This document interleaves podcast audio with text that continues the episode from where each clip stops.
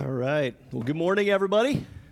Welcome to Ignite. Glad you guys are here. I'm going to start out with a little family business today. I, I had mentioned uh, a couple weeks ago that we have uh, hired our, our next our campus pastor for um, the Bartonville campus, and they have made all of the uh, the necessary announcements. And so today we're going on record and saying, yeah, it's, it's Eric and Jen uh, Gordon. Uh, Jen is actually Linda Von Baron's daughter. And so that's not why they got the job. They went through the whole process. But uh, it is kind of a fun family connection. And uh, it's we're, we're super excited to have them on board. We're super excited.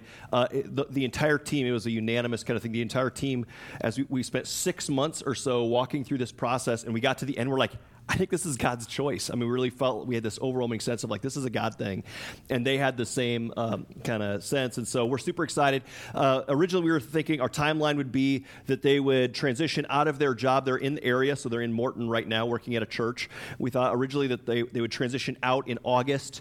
They'd be fundraising in the in between and maybe move in into August or September when their house sells and that kind of stuff. Uh, and we've just been reminded again that our timeline means absolutely nothing to God, and so and so uh, it's moving much faster than that. He is uh, Eric's set to be done uh, in at the end of June, which is like you know what is it the second? So that's coming like really fast. And i'm like well that's fine. It'll take some time for their house to sell. Well their house went on the market yesterday morning and they got a full price offer yesterday morning and, so, and, so, and so we're like, okay, but the contingency is that they'd be out July 10th and, and like moving. So we're moving, we're moving here. So we are moving forward. God is moving us forward, and we're excited about that. They'll, they'll be obviously finishing up throughout June, but starting in July, they'll start showing up uh, here on Sundays um, and, and worshiping with us. However, we're trying to keep them focused on fundraising until they get that uh, kind of over that hurdle, and then they'll be uh, stepping in and, and doing a, more volunteering downtown uh, for the next few months months before they start transitioning entirely to uh, to Bartonville. So we're excited about that. Going to ask that you be praying uh, for that whole journey, that whole process. I will mention one more thing, just in case God's going to do something with it through one of you. So I'll just mention this. But the, they're fine. They could live with Linda or whatever in the in between. Um, we've got a, uh, but but they were kind of asking, would it be possible for us to move in earlier? Which would be great. We've got a parsonage for them that they can move into in Bartonville. However, uh, we've also got an intern that's going to be living there this summer. Uh, and so we would need God to provide something else for them to be able to, for the intern, for them to be able to move in and all this kind of stuff. I just mentioned that to say, if you happen to hear of something or know of somebody, if you have a, uh, you know, a, an apartment or something that's sitting vacant behind you, or who knows, uh, if you could see me or let me know, or or uh, even just pray about it, that'd be awesome. So, like I said, God's got to work a bunch of stuff out, but He's clearly showing Himself strong already, and so uh, we're excited. We're looking forward to what He has in store. And why don't I just kind of pray for us and we'll transition into the message today. Father, we thank you for partners. Lord, I'm excited uh, about Eric and Jen Gordon and their family uh, coming on board and excited about what that means for um, this new church in Bartonville. And Father, I pray that as you have been already, I pray that you just show yourself strong, that we would recognize and respond to your presence and your leading uh, through this whole journey pray that uh, through these efforts and uh, even through this, this family coming on board, God, that, that you would use it to advance your kingdom in this region, that many would come to, to know and worship and step into the fullness of Christ. And um, yeah, that, you that you'd be glorified, that your kingdom would come and your will would be done more and more on this earth as it is in heaven, we pray. Now, God, as we uh, look into your word today, uh, as we continue on this journey through Colossians, Lord, I pray that you would speak to us, that you would minister, that you would raise up, that you would challenge, that you would do what you want to do. May your word accomplish uh, your purposes in us today, God. May, may it find good soil in our hearts. May we be responsive to every word you have for us today. We need you. We love you. We lift these things up to you. In Jesus' name we pray. Amen. All right, I'm going to start out this morning with a few stories to kind of get us going. Uh, one, this uh, this one was fascinating to me, but in 1878, so a while back, there was a, a young man who once dreamed of becoming a bishop, crossed the Atlantic from America to England to enlist in uh, William Booth's Salvation Army. Samuel Brengle was his name. He left a, an awesome pastorate to join uh, Booth, but at first, General Booth was a little bit cautious. He accepted this his service kind of grudgingly and reluctantly. Booth said to Brengle, "You've been your own boss for far too long." In order to instill some humility in him, he set him to work cleaning the boots of the other trainees. Can you imagine? It's like, oh, discouraged, Brengle said to himself, if I followed my own fancy across the Atlantic in order to simply black boots, what, you know, what, what a waste. And then he had sort of this moment as he was praying the next day where he had a vision of sorts of Jesus bending over the feet of these rough and tumble fishermen. And he ended up submitting and said, Lord, you wash their feet. He said, I'll black their boots. And uh, he went on, became one of, the, one of the greats in the Salvation Army. See, 2,000 years before that, a Jewish teacher named Jesus met in an upper room with his, with his students, with his disciples. And after supper, he did something that, that was nobody else in the room was willing to do. He took, a, he took a basin of water, he took a towel, and he put it over his arm, and he went and he stooped down and he washed the feet of, of, of person after person after person around the table. You got to remember, right? Uh, in a day where people were wearing sandals and walking on dusty, dirty roads where animals had been, this was not a nice task. But he stooped down and he washed their feet. And when he got done, he said this in John 13. He said to his disciples, He said, Do you understand what I've done for you? He asked him, You call me teacher and Lord, and rightly so, for that is what I am. Now that I, your Lord and teacher, have washed your feet, so you also should wash one another's feet.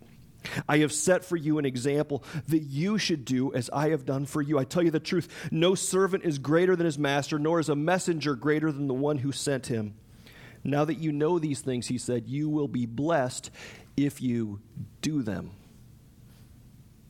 I've got a friend uh, by the name of Mike uh, up in Wisconsin who went to a, a, pastor's conference, kind of a leadership conference of sorts, uh, one day, and he uh, went, you know, during one of the breaks or whatever, he went into the men's room, uh, was, you know, pulled up to a stall, a urinal kind of thing. You're like, are we talking about this in church? Yes, we are. But anyway, he pulls up to one, and like, there's certain kind of unspoken rules with men about urinals. Like, you just don't talk to anybody else. You don't look around. You kind of look straight ahead. That's kind of the deal. And uh, and so he pulls up into into one of these stalls, and all of a sudden there's a guy that comes in. He's got the cane, the whole shebang. It's pretty clear that he's blind, and he pulls up. Finally, finds a stall that's open. Pulls up up, starts doing his business, and about halfway through, he's like, oh no. he's like, oh, oh man, and and my my friend Mike says, I did something that you're just not supposed to do in that situation. But I said, I turned to him and I said, Can I help you? and he's like, Wait, and uh, and the guy was like, I, he's like, my my name badge that we need to get into the sessions, I think it fell down and went into the urinal, and so the guy finished up, backed out, and Mike went up and he said, Yeah, sure, sure, sure enough, it did. So he he reaches in, he takes it he goes over to the sink, he washes it off, he dries it with a paper towel, he puts it on a string. I know some of you guys are gonna have nightmares about this, but stick with me. He put, puts it back in the whatever, the lanyard or whatever, and hangs it back on the guy and uh, sends him on his way. And as he's walking, of course, then he's in there scrubbing his hand like a surgeon. But uh, but when he gets to the end of that, he, he starts laughing and chuckling to himself. He said, I'm out serving Jesus. it's like he only washed feet. I'd have gladly washed feet. He goes, but he was he would kind of recognize. He's like, I'm following in the footsteps of Jesus. He came to stoop down and to serve, to take the most the job that nobody else would do. And then he calls us. He calls us as his followers to do the same. Well, we're on week number three of a series that we're doing here at Ignite called Full in a World That's Empty. And this series is based on the book of Colossians. It's all about discovering and living in fullness of life in Christ, fullness in our souls in a way that brings contentment and satisfaction and life and joy to our souls. Fullness, as we talked about, is it's kind of the primary one of the primary themes of the book of Colossians. And and uh, as I talked about last week, uh, this is kind of uh, one of those summary verses for me. It's Colossians two nine through ten from the entire book, um, and, it kind of says this, and it, he, he, it, yeah, like I said, it kind of sums up uh, so much of what the book of Colossians is about. And it says this For Christ, for in Christ, all the fullness of the deity, all the fullness of God, who himself is fullness, right? All the fullness of God lives in bodily form. And in Christ, you too have been brought to fullness. And we said, uh, we've been talking the last couple weeks saying this is sort of a theme. This is, this is the book of Colossians in a nutshell. It's, it's, it's usually about one of two things. It's either about how great and full and marvelous Jesus is, as we talked about last week, one of the greatest passages, the second half of, of Colossians chapter 1, one of the greatest passages about Jesus in the New Testament, right? Talk, painting a picture of the vastness and just how great uh, Jesus is. Uh, so it's either talking about that or else it's talking about how you and I, in following Christ, how we can step into and live in the fullness uh, uh, of Jesus with Him, right? How we can kind of step into that relationship with God, how we can walk with Him and live with Him in such a way that leads us towards the fullness of Christ as well. We said, pretty much all of the book uh, falls into that category. But today we're going to kind of walk through the next section of this book, which deals with serving one another. And here's kind of the big idea, and I think I think you'll see this as we go through the passage. But uh, like I said, the, the first two parts are is in Jesus' fullness. You can find fullness in Him and nowhere else. Is kind of what Colossians says. in Him alone is the fullness that you and I crave, that we long for. It's where the good stuff is at in Jesus. And then, like I said, the second part is that as, as you and I come to Christ, as we open up our hearts, put our faith and trust in Him, and start walking and following with Him, we too can start tasting and, and moving ever closer and experiencing the fullness of Christ that's available to you and me. And then the part that we're going to talk about today is kind of the next step that says, and if as you and I experience fullness in Christ, the, the life that you and I were born for, of course, then part of our job is to take that fullness and make it known to the world. Like, let everybody else know, you know what, there's life and there is fullness that's available through Jesus Christ alone. And as we serve and as we love and as we pour ourselves out to that end, uh, we get to see God's kingdom come in a pretty cool and pretty powerful way. So we're gonna we're gonna kind of see that as we uh, to walk through, but I'm just going to read Colossians 1 24 through chapter 2, verse 5, and, uh, and then we'll kind of go through it piece by piece. But it says this this is again written by Paul uh, to the, the church in Colossae. It says this now, now I rejoice in what I am suffering for you, and I fill up in my flesh what is still lacking in regards to Christ's affliction for the sake of his body, which is the church I have become its servant by the commission uh, God gave me to present to you the Word of God in its fullness. The mystery that has been kept hidden for ages and generations, but is now disclosed or appeared to the Lord's people, revealed to the Lord's people. To them, God has chosen to make known among the Gentiles the glorious riches of this mystery, which is Christ in you, the hope of glory. He is the one we proclaim, admonishing and teaching everyone with all wisdom, so that we may present everyone fully mature in Christ. To this end, I strenuously contend with all the energy that Christ so powerfully works in me. I want you to know how hard I am contending for you and for those in Laodicea and for all those who have not met me personally. My goal is that they may be encouraged in heart and united in love so that they may have the full riches of complete understanding and in order that they may know the mystery of God, namely Christ, in whom are hidden all the treasures of wisdom and knowledge. I tell you this so that you, uh, no one may deceive you by fine sounding arguments. For though I am absent with you in body, I am present with you in spirit and delight to see how disciplined you are and how firm your faith in Christ is. Now, really interesting passage, but I, am gonna, let me set it up and then we're just going to kind of walk through this. But uh, as we. Uh, I, really think if you'll stick with me as we walk through it, you'll see a, a kind of a totally different way to see our lives, a totally different way to understand our call to servanthood. Verse 24 talks about Christ's afflictions or suffering for the sake of his church, for the sake of his body. And who is, who is the church? Who is his body? It's us, right? It's you and me and every other believer in the world and throughout history that has put their faith and their trust in Christ. He suffered and he died for us. Right? That's sort of the part of the core message. The core message of the gospel is that he loved you and I enough, right? That he came down, God came down for us and he lived.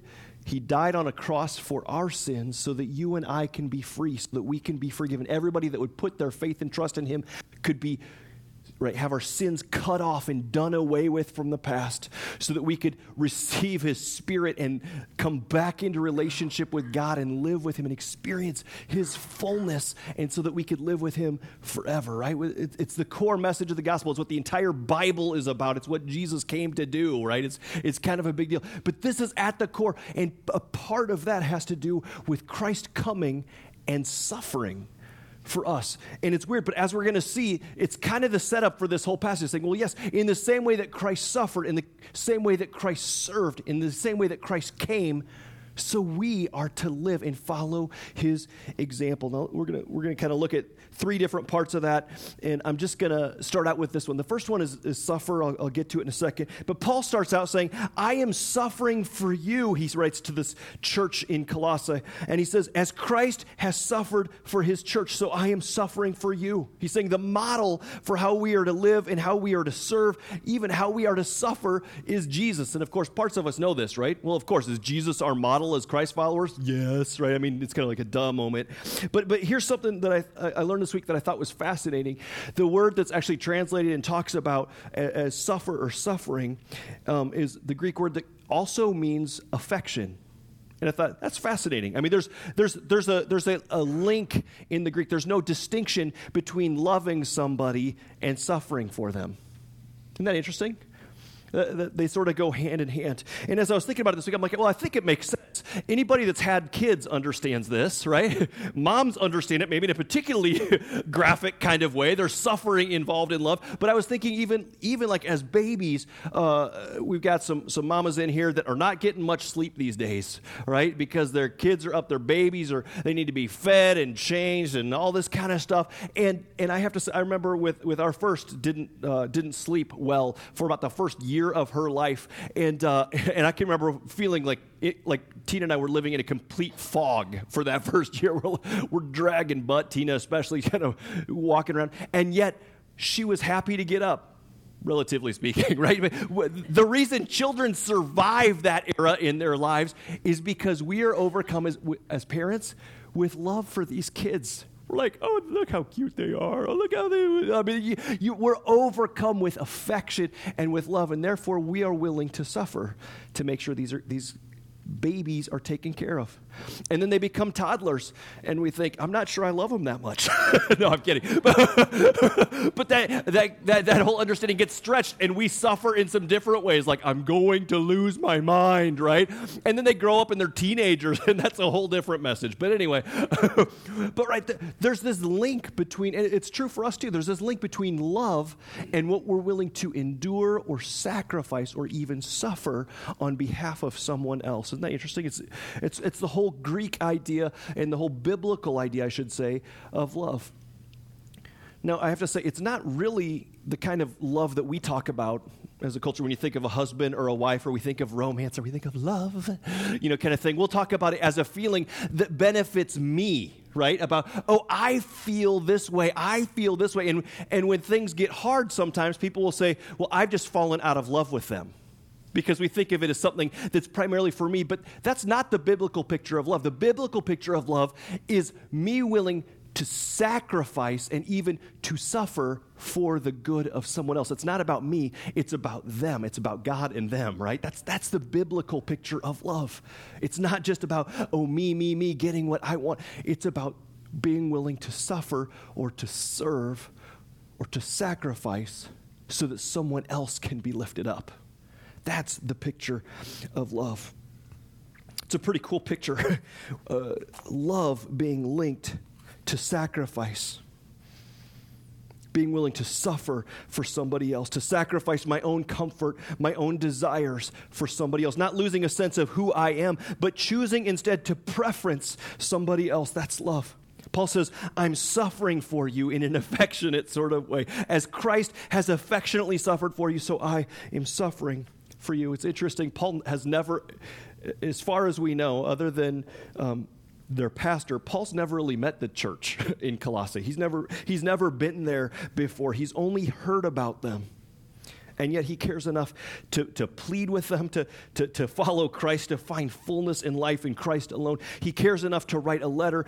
And, and most scholars think that the suffering that he's describing is praying for them He's, he's uh, in jail at this moment for, for being a Christ follower. He's, he's suffering in those kinds of ways, but, but he's agonizing in prayer for them, praying that they would not look anywhere else but to Christ for fullness, pray, praying that they would not get swept away by a false gospel, praying that they wouldn't be distracted or, or go after some of those things we talked about in week one, right? Of cracking open a beer or going after money or stuff or the easy path or whatever else to try and find fullness, but instead go, taking all of our needs and our desires and seeing them fully met in Christ. He's been praying day day after day after day for hours. In fact, there's other, there's other places where he talks about agonizing for people in, in prayer until Christ is formed in them. Can I hit the pause button for one second and say, man, do you and I show love for people that way? When's the last time that you have agonized, that you have suffered in prayer for somebody else? That you've cared enough about others, those around you, maybe those that don't know Christ, or maybe those that are going through a rough patch and just need to turn to Christ and find what they need. When's the last time that you spent hours on your face before God crying out and pleading for the church or the mission of Jesus or the kingdom of God to come in power for somebody to find freedom or healing or whatever?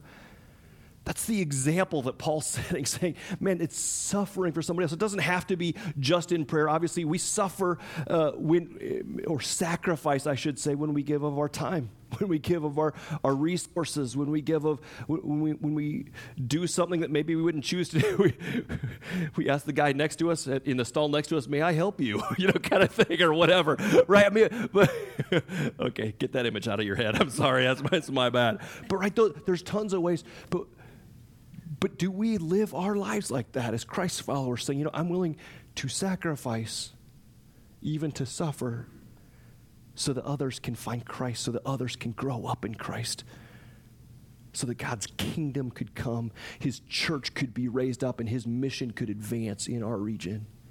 Isn't that a crazy picture? I thought it was challenging this week. Second, second thing, I'll just kind of keep going. Um, hmm. Yeah, I'll keep going. Sorry. The second second thing is uh, is serving, and uh, of course, verse twenty five it says, "Just as just as Christ suffered for the church, he says, so I have become the church's servant by the commission of God." In the book of Colossians, not only it does the, the Greek word uh, link between love or care and uh, sacrifice or uh, suffering, but there's also a, this whole link between suffering and serving. In fact, they're used almost interchangeably throughout the book of Colossians. There's a link between serving and suffering. Jesus served the church by suffering for the church.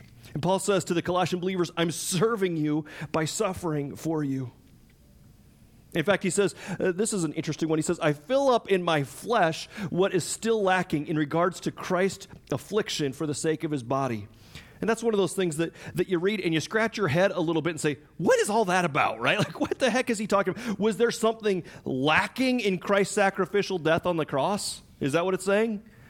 I think all of us probably know enough to say, um, I don't think I'm supposed to say yes to that, right? like, no, right? That's not, that's not the case. Christ's life, his death, his resurrection is sufficient in every way. So, what's Paul talking about here? This is basically what he's getting at. He's saying, Not everyone has heard or received or stepped into the fullness of life in Christ. And so, until that happens, he's saying, I am going to suffer. I'm going to serve the church until Christ is formed in every person, until the message has gone out and people have heard and received it and are walking in that fullness of life in Christ, until they grow up and live in Christ, until they know him and the fullness and the power of his word and spirit. Now, I'm not sure if I'm communicating this well or not, but, but uh, I found it challenging this week to kind of think about this whole idea of am I willing to serve and to suffer or sacrifice so that others can find Christ? Am I willing to do that? Are you willing to do that? Are, are we willing to, to give of ourselves and to stoop down and serve even into tasks that, are, that we would consider to be beneath us or below us? Are we willing to stoop down and serve until so that Christ, can, so that other people can grow up in Christ, so that Christ can be formed in others. Not in a grumpy way, but Paul says, Man, I rejoice in this. It is my joy to serve and to sacrifice, or to serve and to suffer, so that others can find and experience fullness of life in Christ. Am I willing to give of my time? Am I willing to, to go on a Friday night or a Saturday after an exhausting week, right? When Netflix is calling you, right? When you're like, oh, I just want to sit in my comfy chair. I want to put on PJs and I want to watch, I just want to veg, right? Are we willing to, in those moments, to, to follow the promptings of the Spirit to go and serve, to go and love? Are we willing to get up early so that we can go and disciple somebody or pray with somebody who needs it? Am I willing to go and mow the lawn of somebody down the street that's that maybe is far from God as, as a way to bridge, you know, build some relationship and serve and love? Sacrifice so that they can find and meet Christ and grow up in Him. Am I willing to serve and to give of myself? so the church can be built up, so that the mission of Jesus can go forth? Am I willing to sacrifice some of my money to help the poor? To move, again, to move the mission of Jesus. You see what I'm saying? Man, that is not how we operate as a culture. It seems like everything in our culture and in our world is screaming and pointing to the fact that all, all of our decisions in life should be about me, right? Whatever's easiest and best, whatever for me and my family. And yet, when you listen to the cry of the gospel and the, the, the, the, message of Colossians, you hear the voice of God saying, It's not, right? Life is not meant to be all about you, it's meant to be about Christ, right? The supremacy of how great Jesus is. Stepping into relationship with Him and then others, right? Helping them to experience and grow up and find fullness of life in Christ as well. Are you living that way? Am I living that way? Or if, or if we're honest, would we have to say, you know what? I think most of my life is really about whatever's easiest for me, whatever I want. And if so, maybe today's a day when we need to step back and say, God, would you forgive me for losing sight of the mission of Jesus that you've given to me? That call to not just experience the fullness for myself, but to go and to stoop and to serve and to suffer even, love, so that others can grow up in Christ. All right, third thing, I'll keep going, is to shine. So I needed an S word, right? Suffer, serve, shine. Uh, this is verse 25 is where I'll start. I'll kind of read through the next couple verses. He says, Paul says, I've become the church's servant by the commission God gave me to present to you the word of God in its fullness. Man, is that, is that how you and I are living? Are we presenting the Word of God in its fullness? The mystery that has been kept hidden from ages and generations, but is now disclosed or revealed to the Lord's people. To them, to the church, God has chosen to make known among the Gentiles the glorious riches of the mystery, which is Christ in you, the hope of glory. He's basically saying it's not just to suffer and to serve those already in the church. God says, I have strategically placed my church, which is who? Us, you and me. He strategically placed us among the Gentiles. Now, who are the Gentiles in this context? Are those the people that are uh, inside the religious community of that day or outside? Outside. To, to bring it over to our context, is that people inside the church or outside the church? Outside, right? He's saying, I've strategically placed you amongst those that are far from God, others that don't know about the fullness of life in Christ. I have put you there to be a light, to shine, to make known the glorious riches of Jesus, to present the Word of God, the gospel in its fullness. And do you know how that mystery is going to be revealed and seen by those outside of the church? Here's the key. He says, This has been his plan since day one. He's like, Here's the key to the whole thing. It is it's not you trying really hard to shine. It's not you working hard enough and doing anything. He's like, here's the key. It's Christ in you. That's been my plan. He's like, here's, here's the plan. I'm going to take your life. And before Christ, it was messed up. It was junked up with all kinds of garbage. I'm going to set you free. I'm going to put my spirit in you. I'm going to make you new. I'm going to fill you with my power. I'm going to teach you to walk with me and become more and more and more like me. I'm going to pour my fullness into you. And then I'm going to send you out with God in you to live in this world. And I'm going to shine my light through you. You know, I was thinking this week, I mean, it's crazy, but we use the term Christian pretty flippantly these days. But the first time the Christ followers were ever referred to as Christians, it wasn't actually shared in a, it was, wasn't shared in a positive sense. It was a derogatory kind of term.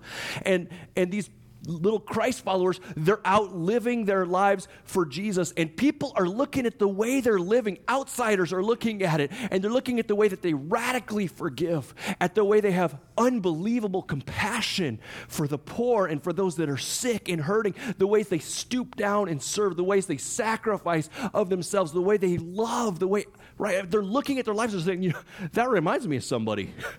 They called them Christians or little Christ. They're like, you're just like that Christ fellow, right? You're just like, you remind me, your life reminds me of Jesus. Christ in you. It's his plan, it has been since day one. For those that work at CAT, you know, he sent you there. You know what his plan is? His plan is to use Christ in you. If you work at the casino, if you work at, right, who cares? The hospital, if you work at wherever you are, right? Wherever you are, God's plan to reach those and to shine Jesus to that world is you. It's not just you, though, it's Christ in you. Jesus says, So let your light shine before men that they may see your good deeds and glorify your Father in heaven. Let your light shine. It's always been his plan. He says, Man, here's the, here's the deal. I want, I want you to know and recognize that fullness is only found in Christ. It's where the good stuff is that everything else is crap in comparison, Paul says in his letter to the Philippians. It's, a, it's, it's nothing compared to the greatness of knowing Christ. Fullness is found in Him alone. I want you to discover that. And then I want you to step into it as you follow and you draw close and you worship and you love and you are transformed by Him. I want you to experience that fullness for yourself. And then I want you to take it and shine it to the world. Christ in you. I wonder if you're doing that these days. I wonder if we're out there serving and suffering, sacrificing, loving, and shining to those around us that desperately need Jesus. Are we living our lives to that end? That's where the good stuff is at. It's part of the journey to fullness, it's part of following Jesus. I've shared this story before, but I, I remember uh, hearing this story. It's Howard Hendricks. He's a professor, author, all kinds of pastor, all kinds of things. But he shares a story about taking a flight one time on uh, American Airlines, and he had this guy that sat down in front of him that was a total jerk. I mean, he was just, he was terrible. He was terrible to the people around him. He was especially terrible to the stewardess who was trying to take care of him. She, he was just mean. He was saying all kinds of derogatory and uh, kind of stuff. I mean, it was just a bad, bad news kind of thing. And, uh, and, Howard Hendricks is sitting behind him and he's watching this. And then, the, and as if that wasn't bad enough, then the guy starts pounding alcohol. right? And it, he just goes from bad to worse. I mean, it's, it's, a, it's a mess. And he's watching the stewardess who is treating this guy with grace and love. She's being patient with him. She's doing all this kind of stuff. And he said, after about 20 minutes of this, she went back to the galley to get some more, I don't know, whatever you get in the galley. And, uh, and he's like, he got up and followed her back, and he said, you know, I got to tell you, I am a frequent flyer on American. I fly this this airlines all the time. He's like, I have to tell you, I have never seen anybody treat a, jerk like that with more class and grace. He, he, said, if I can have your name, I'd like to write a letter to American Airlines to let them know uh, how much I appreciate uh, your service and and uh, just the way you've handled this guy. And and this is her response. She said, you know what? She said, Well, thank you for that, sir, but you need to understand that I don't work for American Airlines. He's like, I kind of stumbled back and said, You don't? She said, No. She said, uh, Sir, I work for Jesus Christ, and He's the one who helps me be patient with people. And uh, he said, after I picked myself up off the floor, she started witnessing to me and sharing about how Christ had so transformed her life. She verbalized why she did what she did. I think sometimes uh, you and I can hold back from that part, and people around us might be tempted to think, well, they're just a really nice person, right? But that would be a detriment to this whole thing. She had to share why she was doing. I want you to think about it in this story. She suffered she served and she shined. Right? She shared. There was, a, there, there was that kind of piece of it. She shined for Jesus. It's the call of every Christ follower. It's the call of you. And not just on Sunday mornings, right?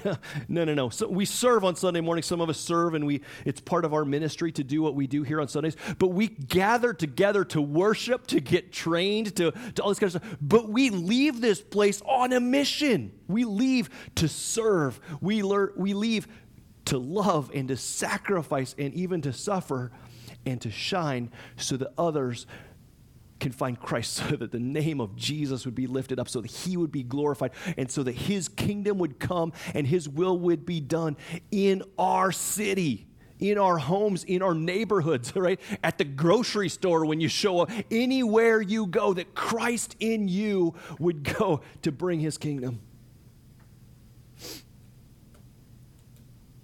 Let me uh, jump ahead here. I just, I love the, I, find myself wondering a couple things. First of all, I wonder, uh, man, what would it be like if a church like us, a church full of people, you're like, well, there's not that many of us. Well, yeah, Jesus' church, right, started with 12. so there's more than 12, and they turned the world, God turned the world upside down through them, right? That, that, that whole thing. But what would it be like for a church like us if every one of us said, you know, I, I'm willing to live my life that way?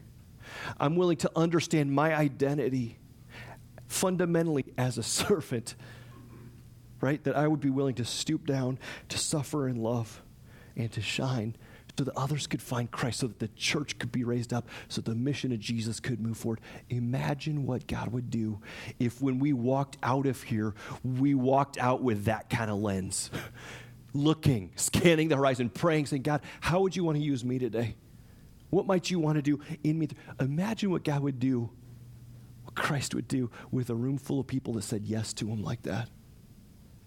Well, I love the wise uh, in this passage. They kind of give us a snapshot. Paul gives us a snapshot of what would happen if we live this kind of thing out.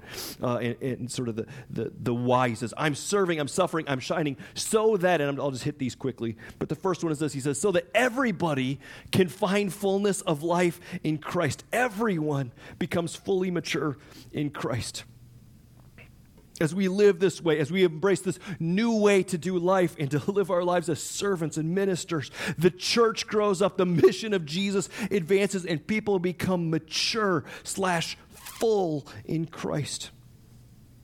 We grow up into maturity. We, as we follow him into fullness eh, with Christ in us, empowered by his strength and his spirit, the church grows up, the mission moves forward. People find Jesus.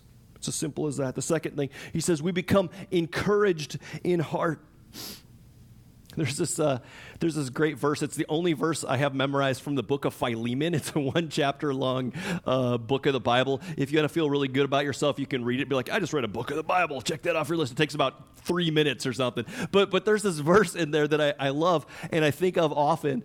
And uh, and it says this. It says, I pray that you may be active in sharing your faith, so that you'll have a full understanding of every good thing we have in Christ.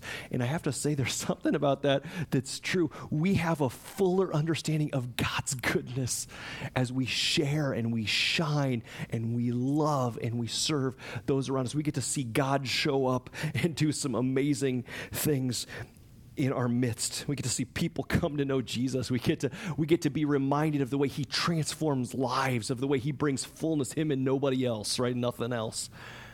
It's one of the reasons we love Baptism Sunday around here so much. We've done a couple of those. We'll do another one later in the summer.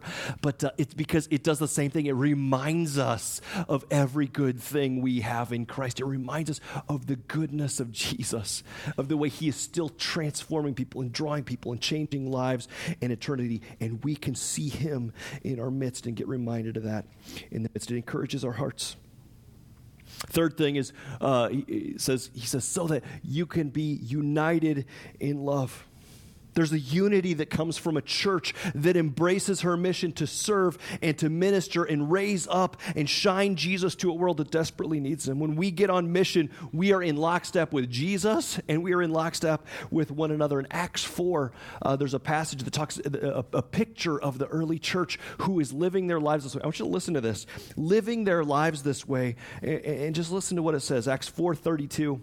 Says this all the believers were one in heart and in mind. Sounds like united in love, but that could just be me. They were one in heart and mind. No one claimed that any of their possessions was their own, but they shared everything they had. With great power, the apostles continued to testify or to share, to shine the resurrection of the Lord Jesus, and God's grace was so powerfully at work in them that there was no needy persons among them. For from time to time, those who owned lands or houses sold them. They brought the money in the sales, they put it at the apostles' feet, and it was distributed to anybody who had need. What I want you to see is this I see a community of people, the church of Jesus Christ, that was serving one another that was suffering or sacrificing for each other, each other and was shining Jesus to a world that desperately needs him. What's the byproduct? It says they were united in love. They were one in heart and mind. That's basically Colossians 1 and 2 in a nutshell. The fourth thing is this. It says we grow in, into full the full riches and complete understanding of Jesus, of Christ as we serve and minister to one another, as we live out the mission, as we grow, we, we, we grow up and have a fuller understanding of who Jesus is. And we love him and we follow him more. In him is fullness, the riches of God offered to you and me. Here's the first three weeks of, of, of the series in a nutshell, right? I'm just going to do it again. I'm, hoping we all, we all soaks in, right, that it gets us. But the first week is that in Christ alone is what? Is, I'll give you a hint, it's the name of the series. Fullness, right? In Christ alone is fullness. Why go anywhere else? He's, he's the good stuff. In him is complete fullness. Why go anywhere else? Then, then we talked about the, this whole fact that not only is Christ fullness, but if you have put your faith and trust in Christ, that we can step into that life of fullness with him. And then the third thing is after we have put our faith and trust, after we've tasted that, He sends us out to serve, to suffer, to shine, so that those out there have a chance to, to hear the gospel message in its fullness, to hear the word of God, and they can come to know Christ and step into his fullness so that the church of Jesus Christ is raised up and moves forward and the mission of Jesus comes in power in this world. Paul says, Man, I am pouring my life out for this kind of thing, and you should too. It is why we're here. It's part of our calling as Christ followers, and it's the good stuff, friends. Well, I don't know uh, what God might be saying to you this, this morning, but I wonder if you, maybe like me, need to be reminded of this this morning. It seems as though everything in us, as I mentioned earlier, everything in our culture, in our media, it's trying to say, you know, it's all about you. Do whatever is best and easiest for you. But Colossians and God's Word and Christ Himself reminds us don't be deceived. The fullness that you are looking for is found in Christ alone.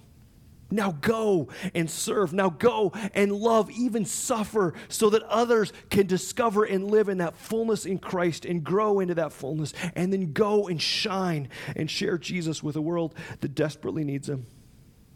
Friends, there is great purpose for you. He's got great plans for you. He wants to use you, but more, more accurately, He wants to use Christ in you to change the world, to grow up the church, to reflect His goodness, His gospel, proclaim His gospel to the world, and to bring His good and perfect plans to bear in this world. I wonder if today maybe God's saying to you, it's time to get on board. It's time to step forward. It's time to say, you know what? It's, it isn't really about me. God, would you forgive me? Maybe if we're honest, we'd say, you know what, our, our time, our talent, our treasure, every part of us, we've been spending by and large on me. Maybe we throw a little token something out or we serve a little bit just to appease our conscience, but we're not living our lives with that kind of intensity, with that kind of focus on the mission of Jesus. And maybe today God is prompting you, say, it's time to hit your knees and say, I'm sorry. Would you forgive me? I want to live my life for your purpose, for your glory, for your mission. Have your way in me. Maybe you're here today, and in, in, all honesty, you've just been looking all over. You've been going to all the wrong places trying to find fullness. And maybe God, God is just tapping you on the shoulder today and just reminding you, saying, Fullness is found nowhere else but in Christ. It's time for you to quit looking and running down this road, success or job or money or whatever, pleasure or whatever, going after all. It's time to stop that just drop it and say, God, I'm so sorry. I've, I've looked everywhere but to you. Would you forgive me? Would you cleanse me? I want to be your kid. I want to follow you. I want to step into the yoke and live with you as my God and as my Savior. Come and have your way. Maybe you're here today and. Uh, and God's tapping you on the shoulder and saying, Man, it's, I want to use you to shine. Maybe there's somebody at work or somebody in your neighborhood, I don't know, a friend, an estranged friend or family member or whatever that is going through a rough time or is desperately in need of Jesus or whatever, and God's tapping you on the shoulder saying, I want you to shine for me. I want you to go and maybe open up my word with him. Maybe share with him about what Christ has done in your life. Maybe, maybe he's prompting you and tapping you on the shoulder saying, Why don't you start a Bible study at work? you're like, I'm going to do that. You know, maybe he's saying, I want you to share about me with someone. You're like, and, and maybe you feel a little insecure about it. You're like, I'm not, I don't think I'm the right person. I don't know that much. I'm not strong enough. And let me just, let me just say, maybe he's tapping on the shoulder saying, who is it that is uh, the hope that we have? Is it you or is it Christ in you? Christ in you, friends, is more than enough. more than enough to accomplish what he's asking you to do. You, our job is to follow, right? Our job is to go. Our job is to shine and to serve and to suffer, and he will use you, me, Christ in us to bring the hope of glory into people's lives, into people's hearts, and to, to bring his kingdom to bear in this world. Let's close in prayer. Father, forgive us for making so much of our lives about us. I mean, we are we are the selfie generation, right? We are uh, taking pictures and just thinking about ourselves all the time. We just ask that you forgive us. Would you teach us instead to step out as you call us to fullness? I pray that our eyes would not just be on ourselves, but that you would lift our eyes to you, Jesus, and also to those around us. Send us out with purpose today, God, to live for you, to shine for you, to serve and to love and even to sacrifice for you. May your kingdom come. May your will be done in us and through us. Have your way. And as we do, God, would you, would you be glorified? Would you, would you transform lives and hearts? Would you grow your church towards fullness? Would you, would you bring your kingdom more fully? To Peoria and East Peoria in this region as it is in heaven. We love you. We need you. We just surrender to you now, God. We just open up our hearts and hands and say, We are yours. We're going to live as your servants. We're going to live in your spirit, in your fullness. We're going to shine for you. In Jesus' name.